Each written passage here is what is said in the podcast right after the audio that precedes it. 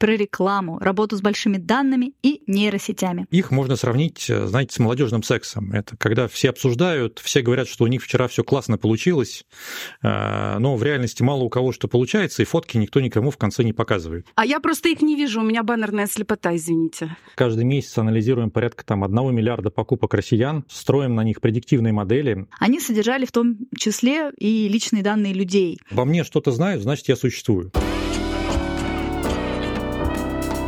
Всем привет, с вами я, Екатерина Чемизова и Анастасия Беляева, практикующие маркетологи с опытом почти 40 лет на двоих.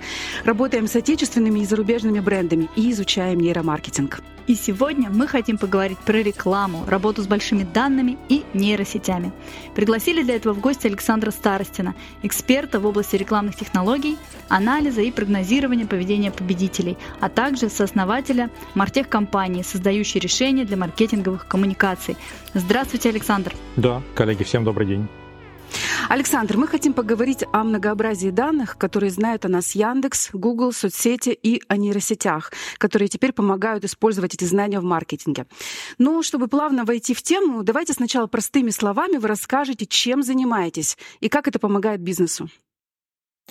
Да, это хороший вопрос. На практике мы занимаемся тем, что улучшаем взаимопонимание между брендами и клиентами. Как это работает? Вот, э, например, какое количество баннеров э, вы вчера видели? Не помню, ноль. Я мало, я мало, потому что я завтра, вчера даже вообще не выходила в сеть, было не того, слишком много работы. А я просто их не вижу, у меня баннерная слепота, извините.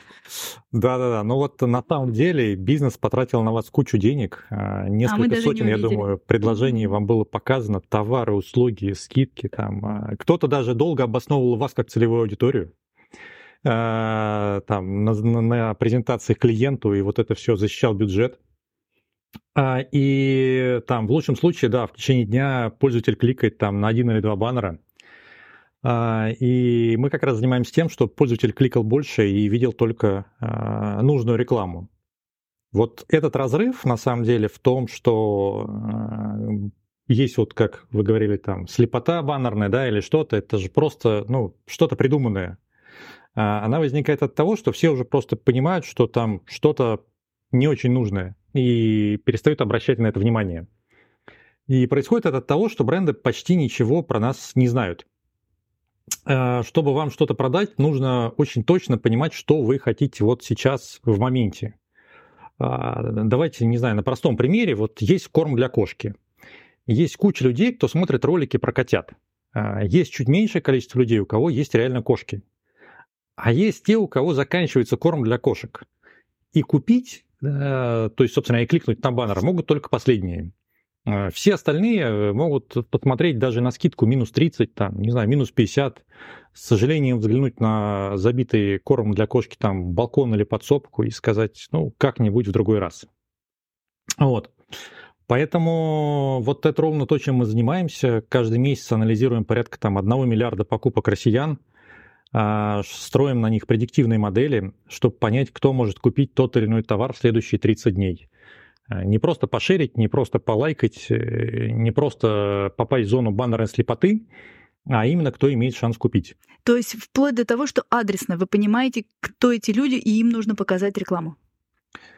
А, да, а, как правило, с одним человеком никто не работает, это очень дорого, невероятно, или даже там со 100 пользователями. Как правило, бизнесу интересно там десятки, сотни тысяч. Большому бизнесу лучше миллионы клиентов, которые что-то могут там сделать хорошее для бизнеса да, понятно, интересно, поражает как бы, да, возможности, до чего можно дойти, что прям вот точечно понять, какому человеку что предложить.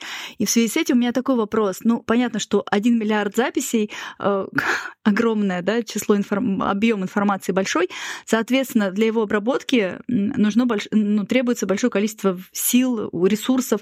Вот вы привлекаете помощь искусственного интеллекта как-то или нейросетей для того, чтобы все это обрабатывать? Да, привлекаем. Тут на самом деле какая история? Если мы в целом посмотрим на там, терминологию, там, big data, там, искусственный интеллект, это такие очень хайповые термины. И кажется, что в обоих терминах сейчас там больше хайпа, чем доказанной пользы. Э, и оба их можно сравнить, э, знаете, с молодежным сексом. Это когда все обсуждают, все говорят, что у них вчера все классно получилось, э, но в реальности мало у кого что получается, и фотки никто никому в конце не показывает. Такое классное сравнение. Это классное сравнение, да.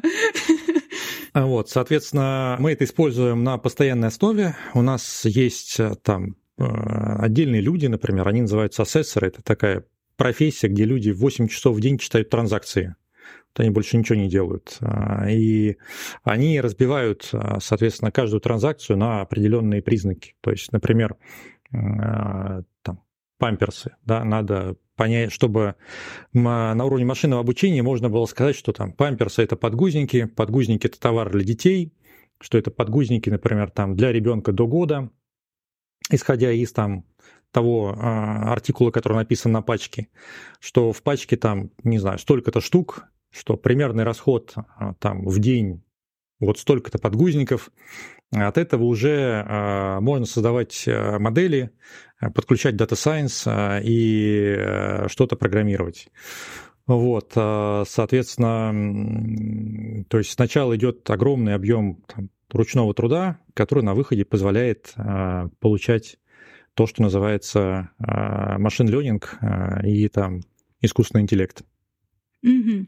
Вот раз мы коснулись этой темы, вы, получается, закачиваете эти данные да, в, в нейросети, чтобы применить искусственный интеллект, и тогда хочется коснуться момента э, угрозы безопасности в связи с использованием э, нейросетями больших массивов данных, в том числе и для обучения, как вы сказали, для машин learning. То есть я поясню сейчас для наших слушателей, что данный вопрос вызван прецедентом, который уже существует в Италии, когда они определили, что там миллионы страниц, которые были э, извлечены из интернета и закормлены, как бы загружены в нейросеть для обучения, они содержали в том числе и личные данные людей. И теперь проводится расследование на эту тему. Там итальянский регулятор требует от э, открытых систем искусственного интеллекта прекратить использование личной информации. Там уже и Франция, Германия, Норвегия, другие страны подключаются к этой теме, потому что их тоже это волнует. И вот э, на фоне этого всего возник такой вопрос как бы об использовании искусственного интеллекта, что если модель изначально, получается, построена на данных, которые могли собрать незаконно, то можно ли такие вводные использовать затем, который выдает искусственный интеллект, да, сеть, тот результат, который он дает, можно ли его тогда законно использовать? То есть э, данные, которые туда загружаются, непонятно, Э, что в себе содержали и насколько корректно использовать на выходе то, что предлагает машина. Ну и вот вообще, как вы относитесь э, к вопросу безопасности при обработке такого объема данных искусственным интеллектом, и что он еще может придумать, и как их использовать, не знаю, условно говоря, в корыстных целях, или кто-то сможет использовать их в корыстных целях, потому что они все туда загружены. Угу. Ну, смотрите, это как вопрос, можно ли там залить бензин в угнанную машину. Да, можно, она правда поедет потом, и вы на ней куда-то даже доедете. Да? А, насколько далеко, это другой вопрос. Но искусственный интеллект работает точно так же, то есть это просто платформа, которая может помогать э, вам работать. Это как в Яндексе же можно вбивать запрос, там, как ограбить банк. И Яндекс что-то на это выдаст. Да? Наверное, это тоже как-то может быть потом где-то использовано э, кем-то. А, тут э, какая есть, ну, как бы, в чем, в чем есть момент, что вот если мы берем в целом паттерн, который был достаточно длительное время, то э, он звучал как «я мыслю, значит, я существую». А сейчас, 400 лет назад, его там сформулировал там Рене Декарт, это было главное, на чем делалась там в целом человеческая мысль. А вот сейчас э, все сводится к тому, что обо мне что-то знают, значит, я существую. То есть, если про вас ничего не знают, для большинства систем вас нет. Даже если вы правда реальный человек, который там ходит, что-то делает, да, там, но вас нет. И эм, большинство появляющихся сейчас там новых технологий, там, изменений в жизни пользователя, эм, они заточены на то, чтобы что-то про пользователя знать вот, не знаю, там, умный дом, или там беспилотные автомобили, или там метавселенные, они, почти все другие технологии не будут эффективно работать без глубокого понимания пользователя. И если все вот раньше, не знаю, психотерапевты, там, психологи, там, философы изучали, как человеку понять человека. Вот это вообще был главный вопрос. Да, там, не обижаться на него, там, а, а, быть позитивным и вот все в этом ключе. То сейчас вообще главный вопрос, а, как машине в широком смысле понять человека.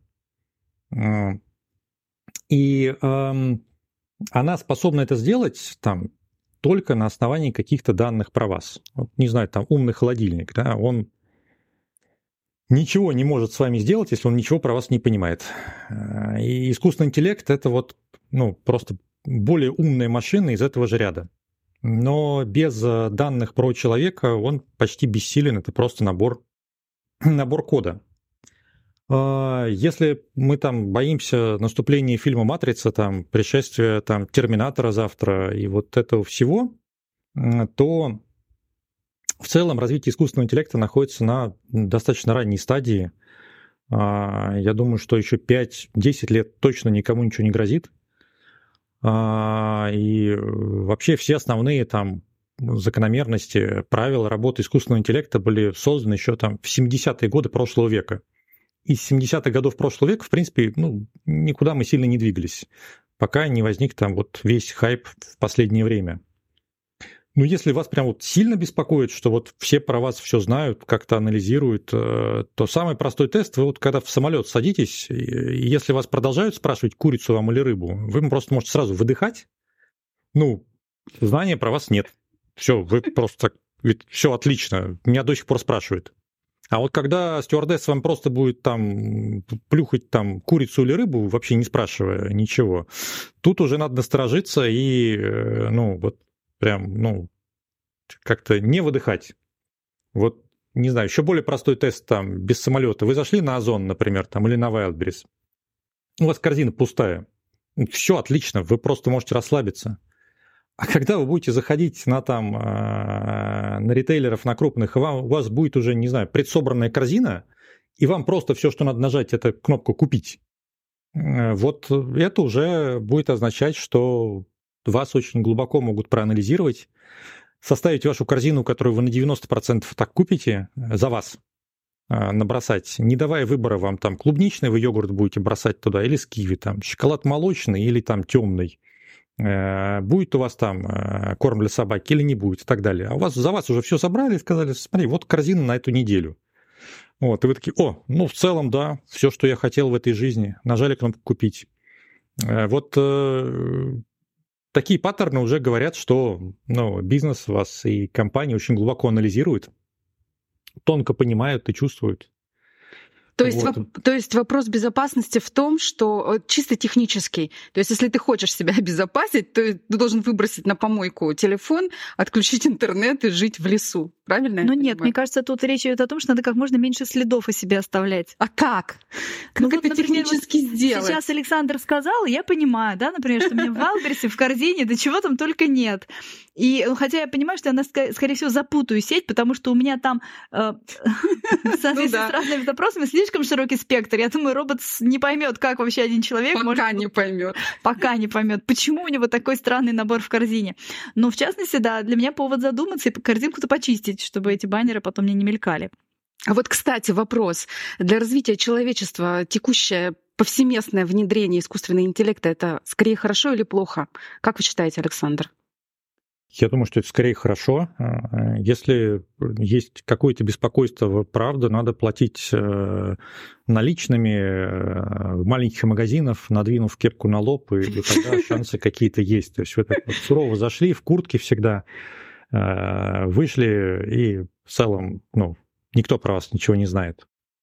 Но развитие искусственного интеллекта, вообще развитие знаний про человека ведь может решать очень много вопросов. Там, не знаю, вас могут от инфаркта спасти или там предотвратить пожар у вас в доме из-за того, что там правда, в вашем доме счетчики, которые там датчики, которые анализируют все 24 на 7, или там вас затапливают соседи, и ну, об этом никто не знает, и вас просто затопило.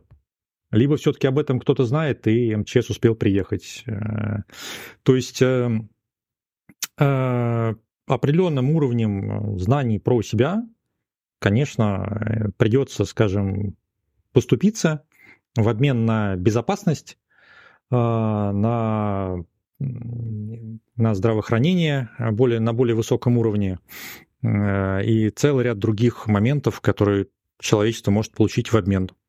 Ну, конечно, понятно, что здесь человек каждый раз должен на это осознанно соглашаться, а не то, что кто-то где-то должен про него данные находить. Александр, я вот еще о чем подумала. А поскольку бизнес принимает решения, основываясь в большинстве своем да, на различной информации, ее обработке, то вот тут мне интересен момент цифрового накопительства, который, в частности, присутствует в маркетинге в большом объеме. Э, я сама непосредственно тоже работаю с данными различных исследований. И важность ведения баз данных тоже уже всем понятно. Предприниматели копят информацию, даже покупают базы. Но вот даже по моему опыту, из того, что я наблюдаю, э, большинство или многие ну, не используют даже не то, что половины, там, не знаю, не используют 20% имеющихся данных. Потому что зачастую, да, они собирают это как бы ну, на перспективу, но часто не знают даже, как этим пользоваться.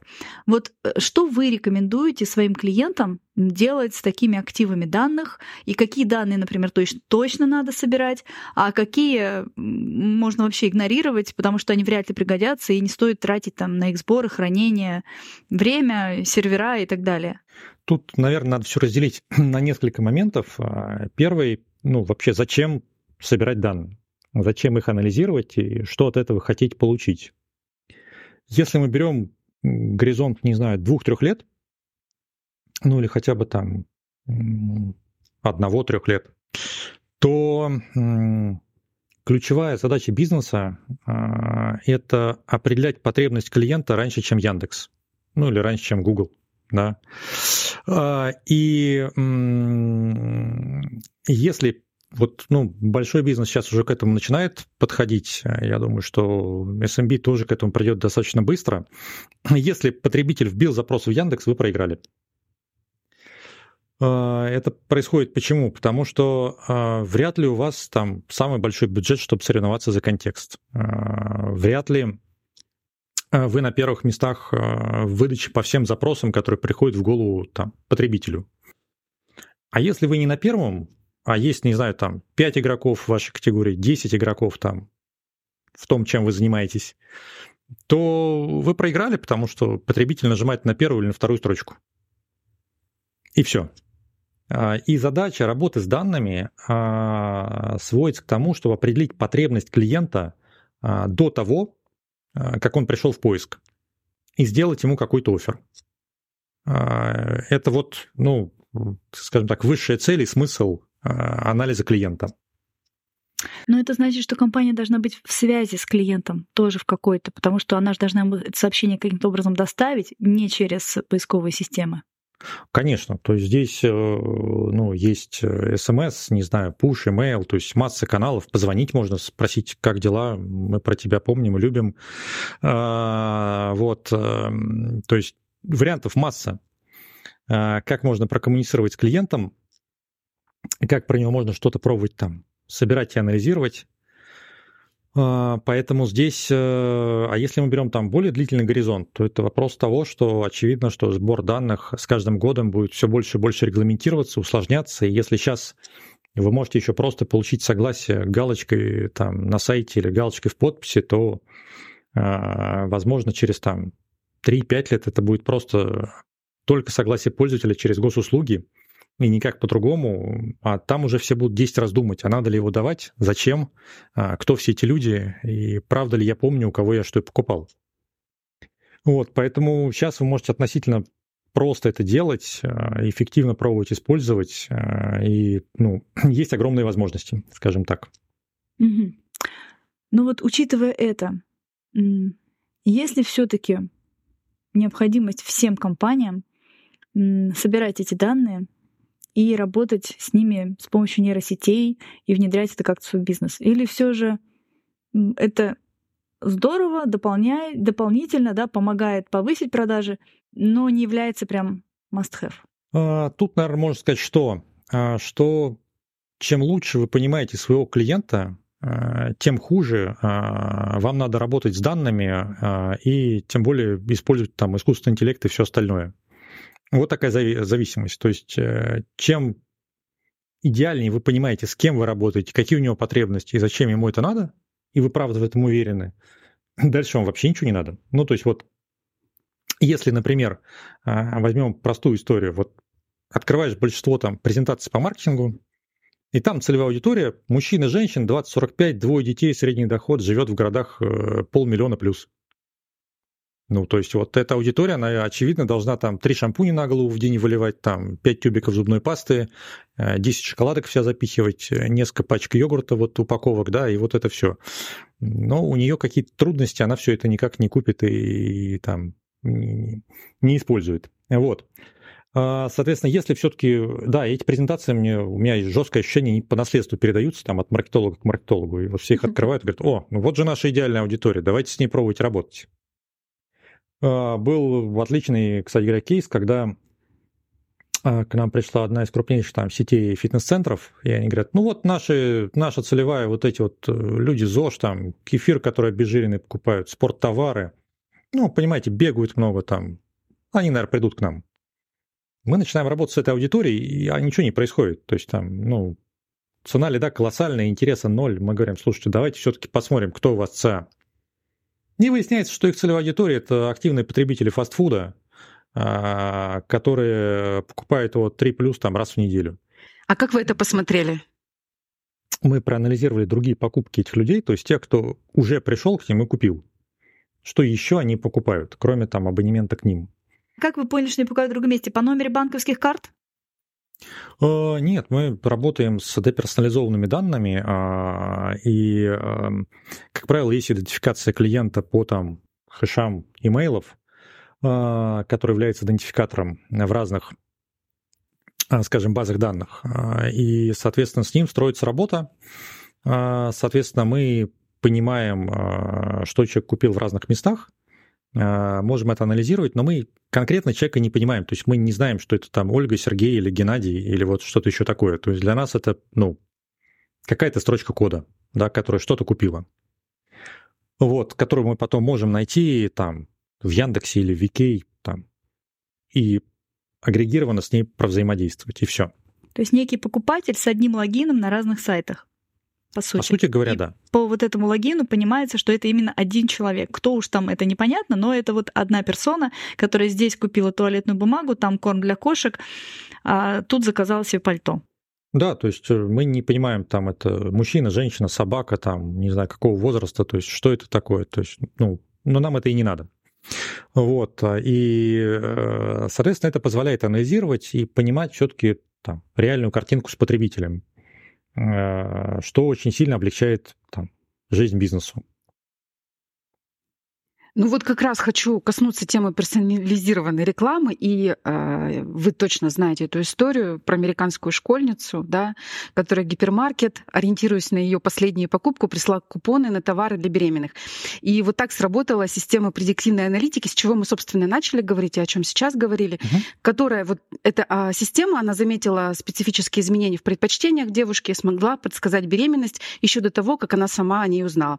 И вот эта новость вызвала, конечно, резонанс. А вот меня еще э, зацепило понимание, что каждый э, из нас ежедневно, естественно, оставляет следы э, своими поисковыми запросами, своими подписками в соцсетях. И вот вы, как, э, как не знаю, как агентство, да, эти следы собираете, обрабатываете и потом используете в работе, да. Можете еще какой-то, может быть, интересный кейс привести, а, связанный именно вот с, э, такой, с таким персонифицированным предложением для клиентов. И можем ли мы а, как бы вот если мы работаем с таргетом в социальных сетях, а, не знаю, заменить эту рекламу по интересам или нет? Я думаю, да. Тут какая есть история, что есть различные категории действий клиента э, потенциального э, там, в интернете. Вот э, есть масса социальных действий, которые связаны с его поведением. Например, не знаю, где мы там лайк поставили кому-то или там на какой-то сайт зашли, на какой-то баннер кликнули. А, и все эти действия, они э, не сильно связаны с реальным поведением человека в, там, ну, в покупательской, э, в покупательском профиле.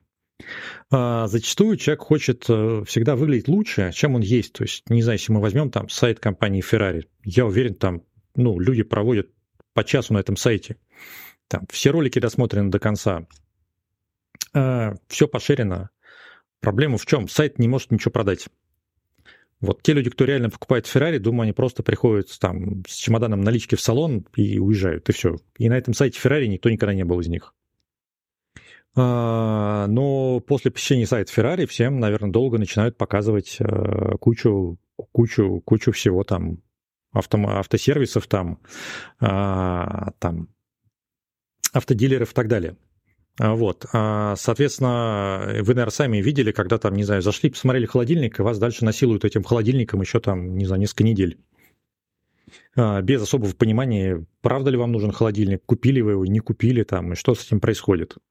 А, мы в основном стараемся работать с транзакционными данными, то есть это покупки людей.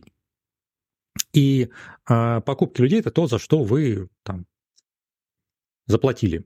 Соответственно, если вы заплатили, то оно вам надо.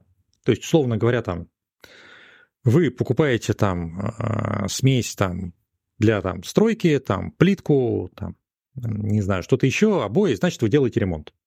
Это значит, через какое-то время у вас наступит этот там этап покупки там крупной бытовой техники, там мелкой бытовой техники, всего остального. И это, да, ведет к холодильнику. А просмотр холодильника к холодильнику угу. идет нечасто скажем так. Э, то есть, иными словами, даже простой таргетолог, вот включив логику, он может, собственно, проследить этот путь. Если человек только что подписался на сообщество, скажем, там, там, не знаю, как построить дом, да, то, в принципе, ему можно, там, не знаю, показывать рекламу, э, там, бруса какого-нибудь, я не знаю, что-то такое. Я правильно уловила мысль? О, ну, да, то есть, можно э... пробовать показывать как бы эту рекламу, и вам в вашем бизнесе важно все-таки ставить эксперименты с данными и понимать, какие данные будут максимально эффективно а, для вас работать.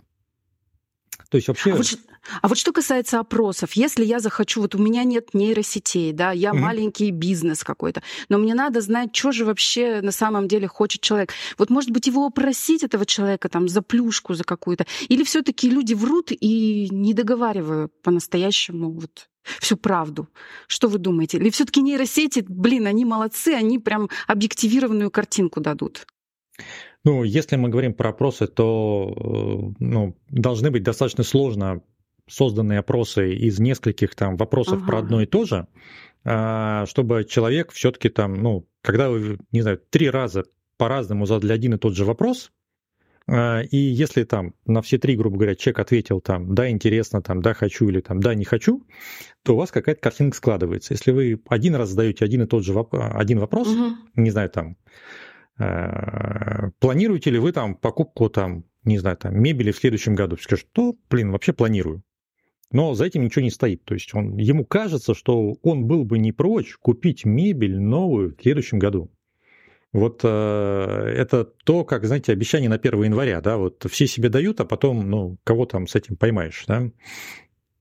Вот, так и здесь, что людям что-то хочется, они в вопросах могут что-то отмечать, но на практике от этого все может быть очень ну, далеко находиться.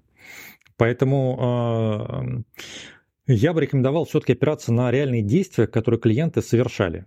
Uh-huh, и это uh-huh. является признаком э, того, что человеку это нужно. То есть а чем более глубокое действие, близкое к покупке человек делает, а, тем больше вы на это можете опираться. То есть одно дело, человек там зашел к вам на сайт, а другое дело, человек зашел к вам на сайт и подписался на рассылку. Третье дело, человек зашел к вам на сайт, подписался на рассылку и попросил перезвонить. То есть есть как бы ну, определенная глубина движения к вашему продукту или услуге. И э, там это позволяет вам ну, понимать, правда ли там оно клиенту надо или не надо. Вот, а там перезванивать, например, всем клиентам, кто там на что-то подписался или там куда-то зашел, я думаю, что это просто, ну, вам надо иметь большие ресурсы, тогда это работает. Если вы стремитесь работать точечно, то лучше работать там с низом воронки, а, с людьми, которые почти дошли до покупки, но и что-то останавливает, а, и пробовать понять, что же там такое на последнем шаге происходит. А ну смотрите, такой момент. Обычному бизнесу доступны только его данные. Он не может знать, что еще покупает этот клиент на других сайтах. Исходя из этого, я делаю вывод, что э, у вас договоренности с разными крупными продавцами, от которых вы получаете эту информацию, агрегируете, обрабатываете и потом, вероятно, предлагаете да, этим же компаниям или другим вот уже готовые решения и вот эти связки, кто что покупал. Такая схема? Э, да, все так. То есть на своих данных э, что-то ну, предиктировать очень сложно. То есть, например, не знаю, человек купил футболку, э, окей, мы можем предложить, наверное, вторую футболку, но так работает очень редко. Или там, не знаю, человек купил год назад шкаф, наверное, ему нужен второй шкаф. Ну вот второй шкаф никому не нужен. То есть э, большинство, в большинстве, скажем так, если мы э, выносим за скобку там маркетплейсы и выносим за скобку там супермаркеты, которые продают там товары повседневного спроса, э, все остальное на своих данных очень сложно предиктировать. Что застройщикам там, когда надо продавать вторую квартиру, там автодилерам, там, компаниям, которые продают бытовую технику, там, мебель, DIY, fashion, это все со своими данными очень сложно работать, потому что свои данные ограничены, и зачастую э, на своих данных мы видим просто какую-то одну точку. Ну вот, точка, я имею в виду, там, не знаю, одна покупка или там покупка и там несколько заходов к нам на сайт. А, но, в принципе, по этой одной покупке ничего сказать нельзя. Вот человек купил там, не знаю, кроссовки у нас мы можем, наверное, предложить ему там вторые кроссовки. Но мы и так понимаем все вместе, что, как правило, у кого-то несколько, у всех несколько пар кроссовок, да. И для этого не надо, чтобы он купил у вас кроссовки, чтобы вы ему это предлагали, да. То есть вот тут внешние данные позволяют взглянуть на а, клиента с, с другой стороны страны, которую вы не видите. Знаете, как вот мы все видим одну сторону Луны, но есть еще другая, которую мы не видим. И нам ее никогда не показывают. А, вот, соответственно, как только мы начинаем ее видеть, а, мы можем там гораздо лучше с этим работать. То есть, например, вот если мы берем там весь DIY, там всего там три кейса. Это покупка новой квартиры, ну или там ремонт старой, это дача, и это рождение ребенка и детская комната. Все. Если вы понимаете внешне э, эти триггеры, то вы эффективный бизнес. Если вы их не понимаете, то вы просто один раз там в два года что-то разовое клиенту продаете. Ну и поздравляйте его с днем рождения, Новым годом и вот этим всем. Вот, поэтому для очень многих вертикалей внешние бизнесы, внешние данные, их использование просто неизбежно для эффективности. Или, например, если мы говорим про, там, не знаю, клиента оттока. Но он уже ушел, у нас уже два года вообще ничего не покупает, что там можно предиктировать на нем. Только что-то, что было очень давно. Но в жизни уже могло очень много поменяться, и, наверное, если это отток, то ему это что-то не очень интересно, то, что вы предлагаете. Вот, э, опять же, есть целая категория там новых клиентов, которые вот вчера пришли, и у вас какая альтернатива? Ждать, пока вы соберете даже на своих, а, на своем бизнесе достаточно данных про клиента, а, но сколько это пройдет? Там, 3 месяца, 6 месяцев, 12, а, либо все-таки пробовать за счет внешних данных уже сейчас лучше понимать и растранзачивать клиента. Там, увеличивать средний чек, частоту покупок и все остальное. То есть, ну, тут альтернатива, она очень как не широкая, скажем так. Вот я честно сижу, слушаю и понимаю, что то, о чем вы говорите, это, конечно, очень круто, но э, сколько стоит э, контакт с вами, что называется, сколько стоит бизнесу вложить бюджеты, чтобы сотрудничать вот с такой предиктивной системой аналитики и выстраивать такие очень достаточно точечные рекламные сообщения. Ведь простому бизнесу это, наверное, очень дорого, Александр. А, я думаю, что нет. То есть мы ну, в значительной части кейсов работаем за бизнес-результат. А, то есть эм, если мы говорим там про все там CRM-коммуникации, а, то есть мы стоим ноль, и мы просто получаем процент от инкрементальной выручки бизнеса, который там происходит. Вот, соответственно, если там есть какая-то медийная составляющая, то, ну, она стоит, как и стоит всегда. Вот. Соответственно, здесь просто повышается эффективность а, и э, там, конверсия в продаже. Соответственно, мы на этом также стремимся а, зарабатывать. А, вместе с клиентом там, получать часть от его там, новой выручки, новой прибыли. Вот, поэтому нет, сами по себе данные, наверное, ничего не стоят без результата на них. Слушайте, а если вот у меня вообще бюджета ноль, ну то есть я маленький бизнес, у меня бюджет ноль, но у меня есть база данных, что-то представляю себе, у меня есть там э, зарубежная симка, я загрузила чат GPT и решила, значит, э, ну, составить портрет своей целевой аудитории, ну как бы предположить, а, что ей там предложить, да, какой офер.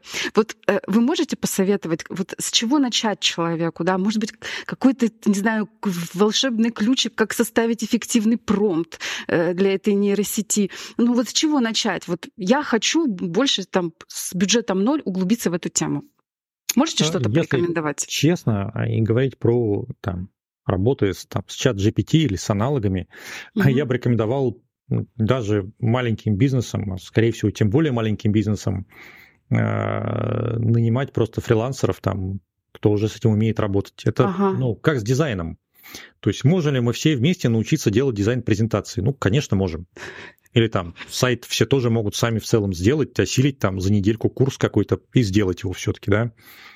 Но эффективность этого будет крайне низкая. То есть вы будете вместо бизнеса заниматься там освоением курсов там, по дизайну сайтов, презентаций, э, там, пройдете несколько модулей, как сделать запрос в чат GPT, вот. Но бизнес при этом ну, будет тихо разваливаться, скажем так, что там ничего не происходит, но вы уже стали классным дизайнером там, а, значит, а, а, можете сайты делать, и вообще вы молодец, пишите запросы. Вот.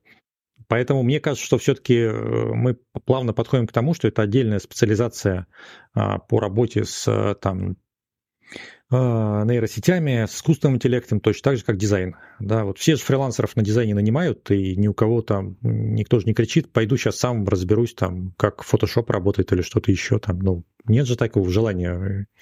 Э, вот. Ну да, это Поэтому... просто пока, знаете, такая, такое сопротивление нашего мозга, что вот такая ригидность, что ли, мозга, что давайте-ка мы это как-то отсрочим, как-то не хочется в это верить, что будущее уже вот здесь с нами, и надо сейчас еще человека по нейросетям искать. Но мне кажется, тут еще доступность, э, ну, Доступность — это вот этот фактор, который отключает понимание, что лучше я найму человека. Потому что кажется, ну да. вот оно, в любом компьютере, мессенджере, да, да, там, в Телеграме, господи, зачем мне кто-то и платить ему деньги, если я могу туда сам все закачать и посмотреть, что оно мне выдаст. Да. Поэтому... То, ну, не так да, все да. просто. На самом деле не так да. все просто, ты же знаешь, Настя. Да. Да, там вся история в том, что надо э, очень точно составлять запросы, и запросы не равно запрос там в поиске, когда мы там ну, в Яндексе можем что-то сами находить, и в целом мы понимаем, куп, там, вбил запрос там, не знаю, там, э, купить машину, и вот там сайты по продаже машин. Да, там. Ты молодец, э, все нашел сам, ты герой. А, искусственному интеллекту надо учиться ставить задачи, а, и для этого надо думать немножко как, как искусственный интеллект, скажем так. А он очень слабо представляет что-то про вас, ну или про меня. Он в целом решает вот то, что вы ему там написали.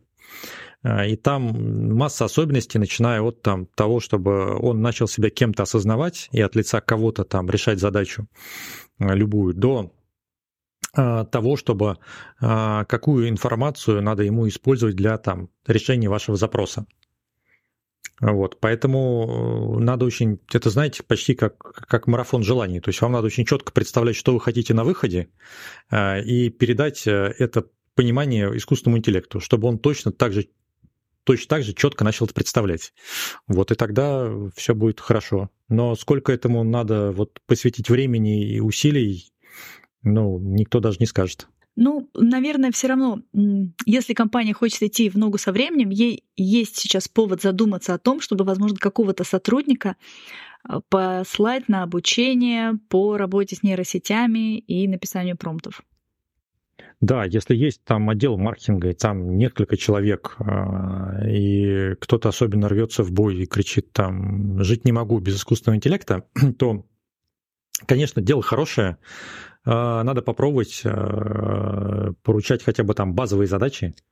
Тут, правда, какая история, что чем лучше у вас начинает искусственный интеллект работать, тем, ну, возможно, ну, не факт, что весь отдел маркетинга после этого нужен.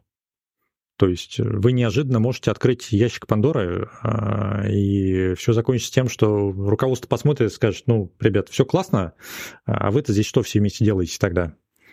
Вот, поэтому Здесь э, надо все-таки понимать, какой фронт работы вы хотите поручить искусственному интеллекту, э, чтобы он делал его лучше, да, и э, при этом дополнял вас, а не конкурировал с вами же.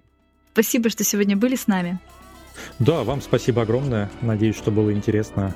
Ну, мы надеемся, что нам еще и слушатели оставят комментарии, но мне кажется, э, сегодняшняя информация им должна быть полезна. Да, друзья, мы прощаемся и услышимся в следующем выпуске. Обязательно ставьте звездочки, пишите комментарии. Мы будем рады вас читать и мы будем и рады вас вас, и да. читать и ждать вас. Всем До пока. Свидания. Всем пока-пока.